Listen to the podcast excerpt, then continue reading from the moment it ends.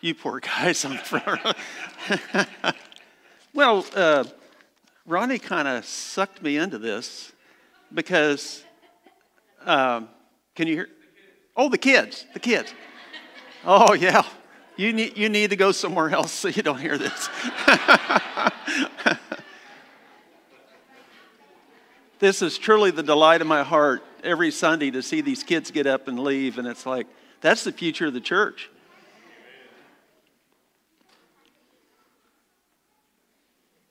And thank you to uh, all the parents that help.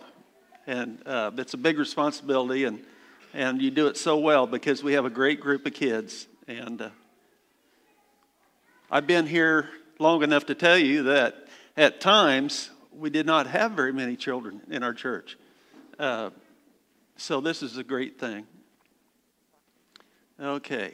So, uh, anyhow, Ronnie, I think he's fooled me because he asked the elders, What's, uh, What do we need to preach about? And I said, Simple, the seven uh, churches in Revelations. Okay, I'll do that. And then he goes like, by the way, you're preaching on the next Sunday after that because I'm going to be gone. And uh, so I thought, well, what church or what group of people most resemble what happened to those seven churches? And it's the Galatians. It's a region in Turkey that uh, I really don't know how many churches were there. There may have only been one in that region. Uh, it's a pretty good sized area. And uh, so, what I want to look at today is how the church in America is like the Galatian church. And uh, I, I want to pray. Uh, some of you know me well enough to know that I've memorized scripture over the years, not very well sometimes. Uh, in fact, I was up here the last time you saw me in front. It was uh, a very emotional time for me because I was rekindling something that I thought I had lost. And uh, so, my prayer this morning is may the words of my mouth and the meditation of my heart be acceptable to you, O Lord, my God, my rock, and my redeemer. That's from the 19th chapter of Psalms. And uh, that is my feeling today that I want to please Him.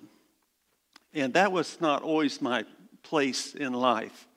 Uh, I didn't really understand uh, Isaiah chapter 11. That may or may not be up here, I'm not sure. Uh, but I can read that to you uh, pretty quickly here, um, if my eyes will let me focus long enough. So then a shoot will grow from the stump of Jesse, and a branch from his roots will bear fruit. The Spirit of the Lord will rest on him a spirit of wisdom and understanding, a spirit of counsel and strength, a spirit of knowledge and the fear of the Lord. And he will delight in the fear of the Lord. That was hard to understand at first. But what it meant was reverence and awe. And I suggest that if you can't get to that place, you need to re examine your life because that is the key to uh, this pursuit that we have. Think about your relationship and about how it's kind of like a marriage. You have the groom and the bride, and the groom has gotten the bride to focus on him alone. You notice I said it not her focusing on him. they sometimes have problems getting a man to think right.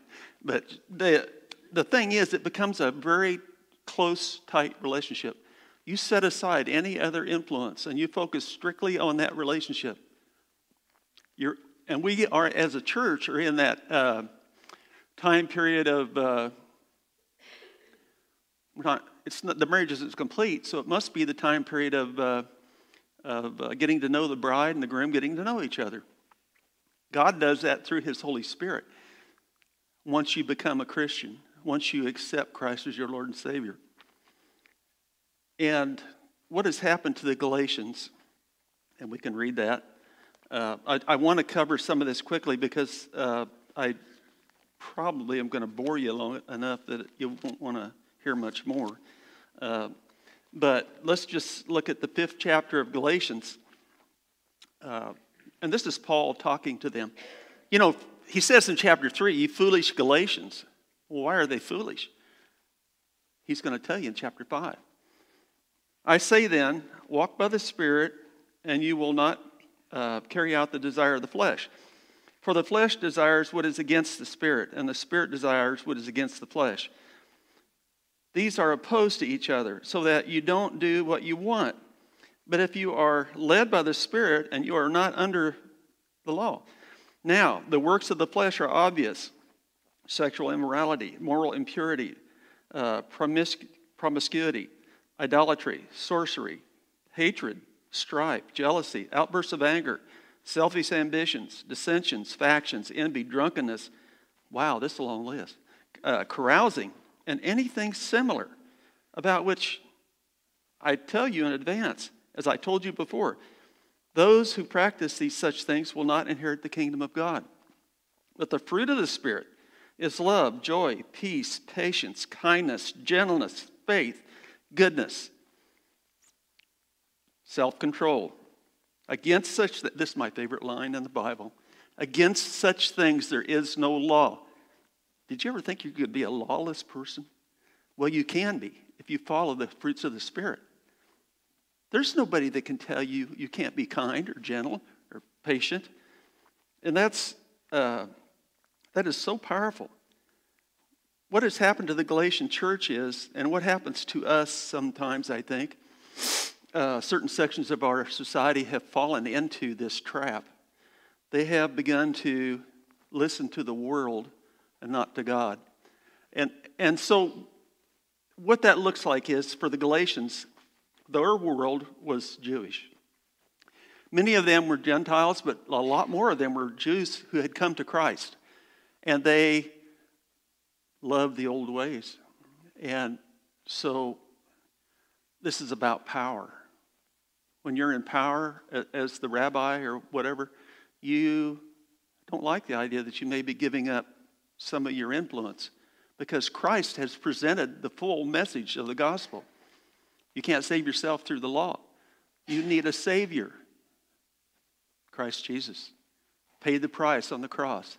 He himself bore our sins in his body and hung them on the cross that we might die to sin and live to righteousness.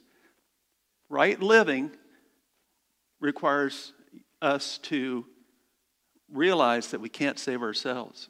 And so the Jews thought they had all the answers and they didn't want to give up their power. And they were influencing their people to the point that Paul said, Where were you at when I presented to you the good news of Jesus Christ? They were lost again in some respects, and he was trying to bring them back. So, uh, you know, I'm not really going to preach this morning. I'm just going to compare my notes with what you might want to not hear. Uh, and so, uh, so did you receive the Spirit by keeping the law? No, you've received it. Uh, there's a scripture that's in, I think it's in Isaiah and it's also in Timothy. It says, How beautiful on the mountain are the feet of those who bring good news. So at some point in your time, you heard good news and you responded to it. And Paul is saying, Did you guys forget everything that you heard? So uh, I wanted to compare the old man with the new man. Who was this old man that I was at one time? Well, there are several people in this crowd who can tell you, and it's not great. Okay, I was not exactly the humble bumble or the uh, pursuer of Christ that I should be. And uh, I didn't actually get baptized until I was 25. Now, the interesting thing about that is, uh, just from a little guy, I knew who Jesus was. I was laughing with Eric this morning. You know, when you grow up on a farm, you're part of the labor force, right? So you're a little bitty guy, you're not worth much. Let's face it. You're eating food, you're taking up space. What are they going to do with you? They send you to vacation Bible school. and so, like, for three, I think it was like three, maybe four years, I went to the uh, Lutheran church VBS, and the Baptist Church VBS, and the Christian Church VBS. So I got a triple dose of all the good stuff about the Bible, all the heroes of the Bible, uh, Jesus, uh, the Old Testament prophets who laid everything on the line for God. You see, they didn't know the whole story, but they knew something great was coming, and uh, that was Jesus. So as I went off to um, high school and, and college, not much had changed. I knew who he was, but I wasn't following him. Uh, I think in college is when it really started to change. Why did I go to college? Well, because, you know, I was a mailman for 34 years. Why would you go to college? Nobody in my family, and this was true of my generation, I think it might be true also of some of your family. Uh, first one to graduate from college. That was a goal. And uh, it was a pre professional degree, but it wasn't worth a lot. You know, I went out and carried mail and made more money than principals at, high, at uh, elementary schools. So it was kind of a, it was a goal, and I had accomplished it.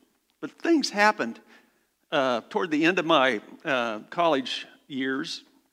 This was, uh, boy, I hate to tell you, it was back like in the late 60s, early 70s, 1900, you know. And, and so uh, one day I'm in class. I don't remember the course, but it would have been something later in my years because the class was fairly small. It was like 30 kids. This professor was an old German guy.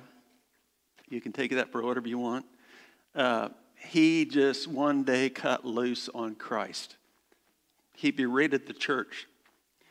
And I go like, why is he doing this? I don't understand why he's doing this. At the end, he goes like, well, how many, basically, how many of you fools believe that Jesus is the Christ? There's like three of us raise our hands. I go like, I know there's more people in here than that uh, probably, it may have been the same year. I've lost track of time, you know, after 50 years. But it was in the spring. It's a beautiful day. Uh, just a lovely day to go do something besides go to work, which I, I worked two part time jobs through college. I graduated from college with no debt. Um, so I'm walking back to the student union to get a drink or something. I don't know. Was, there was this huge crowd around this stage, like five, 600 people. And uh, this guy is like, you know, from California, a hippie. And all he's doing is bad mouthing Jesus. and uh, I just couldn't get over that. Uh, there is a philosophy in this world today that thinks we're all pretty stupid for following Christ. And it's getting more prevalent with each passing day. Uh, you can call it New Apostolic Reformation. You can call it the Health and Wealth Gospel. You can call it whatever you want, but it's anti-Christ.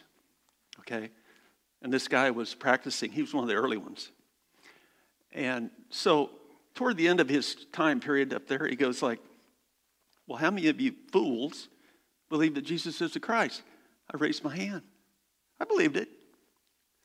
Like me and three or four others out of the whole crowd. And that really incensed me because I go like, I know there are kids here who are better than me, who are more faithful to Christ than me. Move on to uh, the point where I'm getting married and having a family and get a job, and and uh, I'm going to my uh, through this stage of uh, not denial, but of being pursued by Christ, where uh, finally I had to come to a decision: What am I going to do? I was at a, I like to think of C.S. Lewis. I've actually read five C.S. Lewis books this winter. Of course, three of them were a trilogy, so I don't know if that counts as five. But I read The Abolition of Man and Mere Christianity, and then I read the uh, uh, trilogy, uh, space trilogy it's called, uh, Out of the Silent Planet, Perelandra, and That Hideous Strength. A great group of books for young people. I've read it twice now. Every time I read it, I get something else out of it. Uh, so I'm getting sidetracked here. The, uh, the thing about that was, uh, I believe that I came to the point where I was, as C.S. Lewis would say, I had become undone. I couldn't move forward. I had to make a decision. And I decided on Christ. And if I'm starting to tear up a little bit, it's because the day that I accepted Christ, I don't know if any of you were there that day. I bawled my eyes out. I, uh, had a meltdown. I'm not having one now, but I'm thinking about that, what happened that day. And uh, it's like I was on a new journey. I had quit doing things that weren't good. And I started doing things that the Spirit was teaching me. And uh, I'll just say this about it, and this is why I tear up when I start talking about this. Uh, most Jews are, are coming to Christ. It's called One for Israel. Uh, if you don't know about that, you can look it up on YouTube. Uh, lots of Jews coming to Christ. That's an end time prophecy. Lots of Muslims are coming to Christ through dreams and visions. Lots of Chinese are coming to Christ. The world is persecuting the church, and it's getting stronger because of it. Our time is coming. If you want to hear the word, I'm telling you right now, our time is coming. Uh, I'm not going to get political, but what you see happening in Canada could it very easily happen here. Um, and so I think the sea change for me was I began to listen to the Spirit. I had some dreams, I had some visions over time. I don't need to share those with you right now. That's why I was tearing up. I was thinking about those things. But what it did was it focused me on something that I had not been doing. Every person is valuable. I carried mail in the old part of town. There weren't a lot of rich people over there. There were a lot of poor people. There was a lot of uh, bad things going on. But every person on my route, and I carried that route for 17 years, knew my name, my first name. I made eye to eye, personal contact. I was kind to people who were unkind. I was gentle with the children. I tried to live my life like Christ would want me to live it. I'd be walking down the street and I'd be praying for these people. Uh, boy, I've had some up and downs in my Christian life, but I've never forgotten how much He did for me. That is the very basis of your faith. Never forget what He's done for you. He has saved you out of uh, turmoil and death. And so, this other kind of fear that I want to tell you about is the kind of fear that creeps in when you listen to voices that are not interested in your salvation. Look at the news media.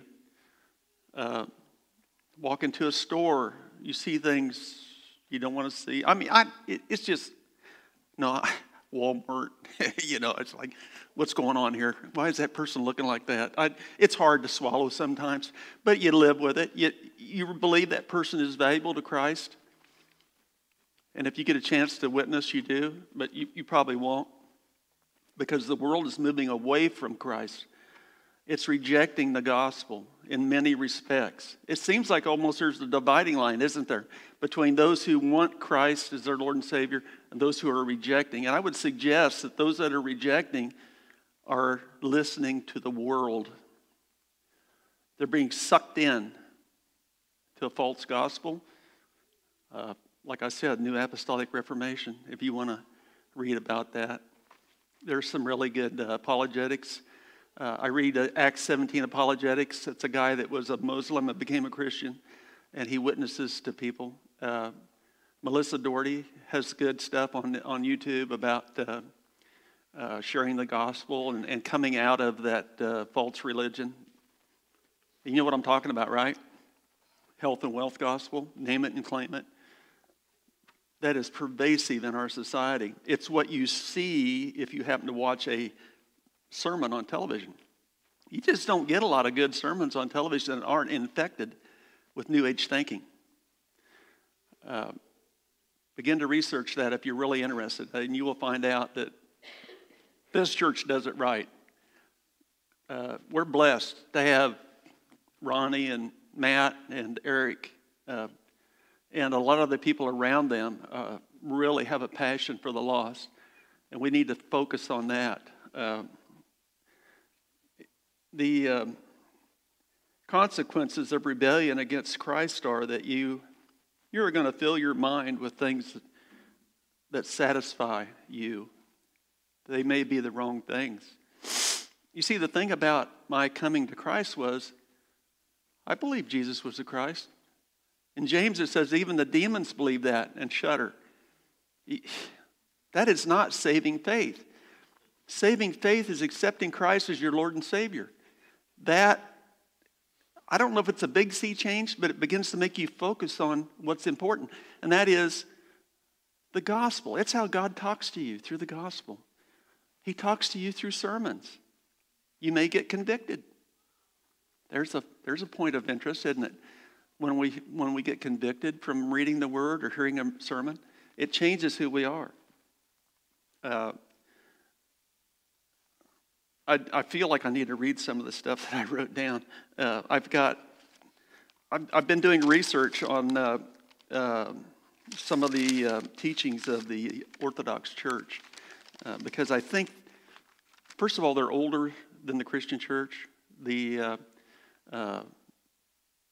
what would you call it? The Stone Stone Campbell movement is was a coming out of or, organized I don't want to say organized, I want to say more like uh, uh, cultural influenced churches that believed in, and I'm not saying you can't know Christ in a, in a different church. I'm not saying that. I'm saying the Christian church began to focus on the gospel. If it's not in the Bible, we don't teach it. Okay? Okay, that's kind of where we're at. And uh, that begins to separate out a lot of uh, cultural influence. Now, can you see what the Galatians had a problem with? The cultural influence was drawing them away from Christ. We can't let that happen to ourselves. We have to stay strong. And where the society uh, begins to pull at us is through fear. Fear cripples the Christian. Uh, we could all take a lesson from people who have been persecuted uh, in China, India, uh, Middle East, any Muslim country. Just think the Galatians were Christian, then they were Jewish Christian. Then I don't know what happened, but somewhere, maybe around 600 AD, they became Muslim or they died or they left or they fled for their lives. Thank God for Charles Martel, Charles the Hammer. He stopped Islam in its tracks for a long time. Uh, because he took a stand for Christ. Our influence may never be that strong, but if we don't take a stand for Christ, whoever acknowledges me before men, him will I acknowledge before my Father in heaven. Whoever disowns me before men, him will I disown before my Father in heaven. That's pretty serious. If you get a chance to make a stand, you better, you better make it. And it I'd like to think that I made that stand as I carried mail up and down those streets. I'd like to think that I left the fragrance of Christ behind me. I didn't have very many enemies. Oh, there were a couple of times I had to, you know, lock the truck because a guy was getting ready to rob me. Uh, I experienced a lot of things. Pulled a lady out of a burning house, delivered a baby. Hmm, I'm no doctor, but I delivered a baby. Uh, that was interesting. Some of the things I did that were good for people, they never knew about. Uh, a little boy outside froze to death, crying. His mom was entertaining somebody. Can you get the drift here? I took him to a neighbor's house, got him taken care of, got him out of the cold. Uh, oh boy. Don't get me sidetracked. I will talk about things. I can tell you stories over the years of things I've experienced uh, in the world, in, in being salt and light to people. I, I just think that all you have to do is do what's in front of you. You don't have to go off to, although I'm glad people do, take the gospel somewhere. I can remember one time there was a guy here, he was ministering in India. He was actually very upset, was not making any progress. He felt like he was beating his head against the wall. About 20 years later, guess who's coming to Christ? The lower class of people. There's like caste systems in India. You know, you're born into the rich caste, that's where you stay. If you're born into the lower caste, that's where you stay. Christ has penetrated India at the lower class. So all his work was not in vain. All your things that you do will not be in vain because if you do what's in front of you, if you're kind, if you're gentle, if you're full of joy, you will transmit the fragrance of Christ into that place. Whether it's just right here, at work, grocery store, not losing your temper, not a, you know, there's so many ways that you can change the world for the good. And I, I know that many of you are doing that. Fear drives us away from faith. The mind consumed by fear has no place for God. If you're afraid to talk, you're self censoring. Your fear is that you will be rejected or that you will offend somebody. So, are we willing to subvert our freedoms to soothe our fears? Are we willing to do that? Are we willing to take a stand? Uh, one of the things I wrote down, I don't really think that's important to share, but it was about how people accept authority. So many of the Jews in 1930s Germany, uh, if experts say it's right, then it must be right. They weren't listening to God, they were listening to the culture. And uh, has anybody read Dietrich Bonhoeffer's book? Or, I mean, it's not Dietrich, it's about Dietrich Bonhoeffer. Uh, he was that fellow who was uh, called into Hitler's presence with several other leaders. Because in, you know, in, in Germany, you were either Lutheran or Catholic. It was just like, that's all there is, guys. It's, you're Lutheran or Catholic. And so Hitler got all the leaders together and he kind of intimidated them. And Bonhoeffer raised his hand and said, You're not good for our country. I don't like the what you're doing. Bonhoeffer got arrested eventually. He was involved in the uh, uh, trying to assassinate Hitler. So Hitler had him hung at the end of the war just for spite. Set him in prison for almost the whole war and uh, then executed him. But Bonhoeffer went to his grave speaking truth to the powers. And uh, so there was no excuse for uh, the country going the way it did. But they chose to follow because they were afraid. And uh, I, don't want, I don't want us to be afraid. The, uh, the scripture at the very end is uh, in Jeremiah, and it's, uh, see if I can torture it a little bit. When you seek me, you will find me. When you seek me with all your heart, that is the key to the gospel. You need to seek him with all your heart. And when you do that, he will show you who he is. Uh, that has been the gift I've received from God. Uh, I have no question about who Jesus is.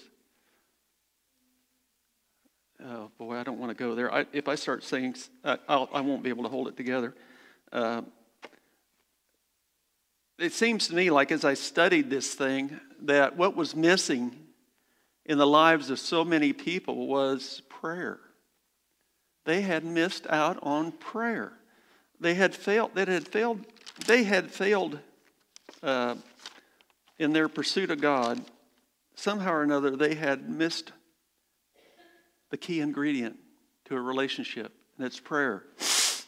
Now, I, as I told you before, I have followed the uh, Greek Orthodox orthodoxy because I love the way this guy teaches. Uh, I love to hear his teaching. That church has been under persecution for a lot longer by several different groups. You know, the Romans, the Muslims. Uh, I don't necessarily follow them because I think they're great, a great church. I, I can see some complications in there, but I follow that because they preach the truth. So I've got some quotes here uh, from Orthodoxy. Gathering of the mind in the heart is attention. Gathering of the will is vigilance. Gathering of the uh, senses is soberness. Prayer is the language of the uh, age to come. Pure prayer is when we speak it with the heart, with the mouth, and uh, boy, I can't read my own. understand. understand it with the mind, and feel it with the heart. That's, this is uh, this guy here is interesting. I uh, there is no life without prayer. There is only madness and horror. The soul of orthodoxy consists of prayer. This is a church that's been around a lot longer than we have. And they, what's the main focus? It's prayer. This, uh, I hear within me as from a spring of living water, the murmur, come to the Father. That, that was by a guy named Ignatius Antioch. That's, that's kind of a neat name. Um, he who in his heart is proud of his tears and secretly condemns those who do not weep is like a man who asks the king for a weapon against his enemy and then commits suicide with it. Isn't that so true? We harm ourselves more when we're proud than when we are humble. And so this is a battle that we all face. And uh, Eric's come forward, so I must have run out of gas. I think he can tell. Um, well, I, I just did want to get across the point that whenever we let society control our thinking, whenever we submit to society's influence, we're actually pulling away from God and from Christ. Because it, tell me of one time when the society was for us. It is becoming increasingly against us.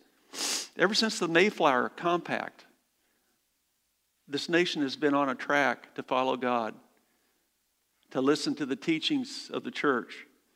Those Puritans, 25,000 strong, came to this country and began uh, to build a church that believed in Christ. And uh, has anyone read The Fourth Turning or Generations? Those are two books written by historians. I read those a long time ago. And basically, we can trace the influence of the Puritans all the way up through probably not too long ago. And so now, all of a sudden, with the influence of cell phones, the internet, uh, propaganda almost on every level, we're missing something. And I suggest that it would be that those who can make you fearful can control you. And what I'd say earlier, the fruits of the Spirit, there's no law against that. So, with that, I'd like to close. Um, I think now is the time we do our communion. And uh, so, uh, you haven't stoned me, thrown me out the door, so I'm assuming I'm okay to do the communion meditation. Uh, the thing about what Christ did, the more we think about it, the more humble we become because we realize we can't save ourselves. And then he takes and sacrifices everything he has and puts it on the cross.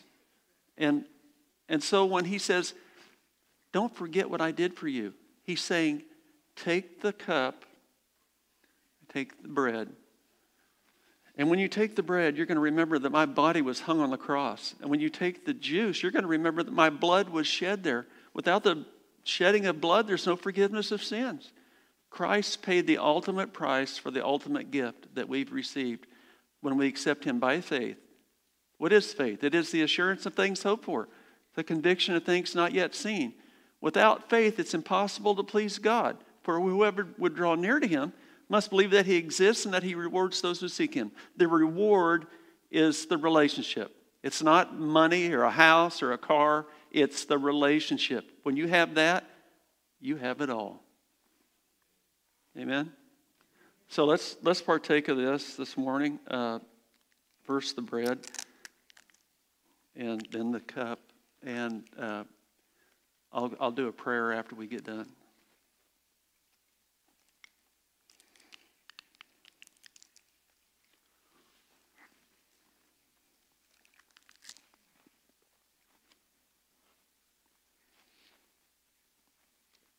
Heavenly Father, we're always humbled by the gift that came through Christ Jesus. Help us to never forget that gift, that gift of life. So that we can say, The Lord lives, and blessed be my rock, and exalted be the God of my salvation. Amen.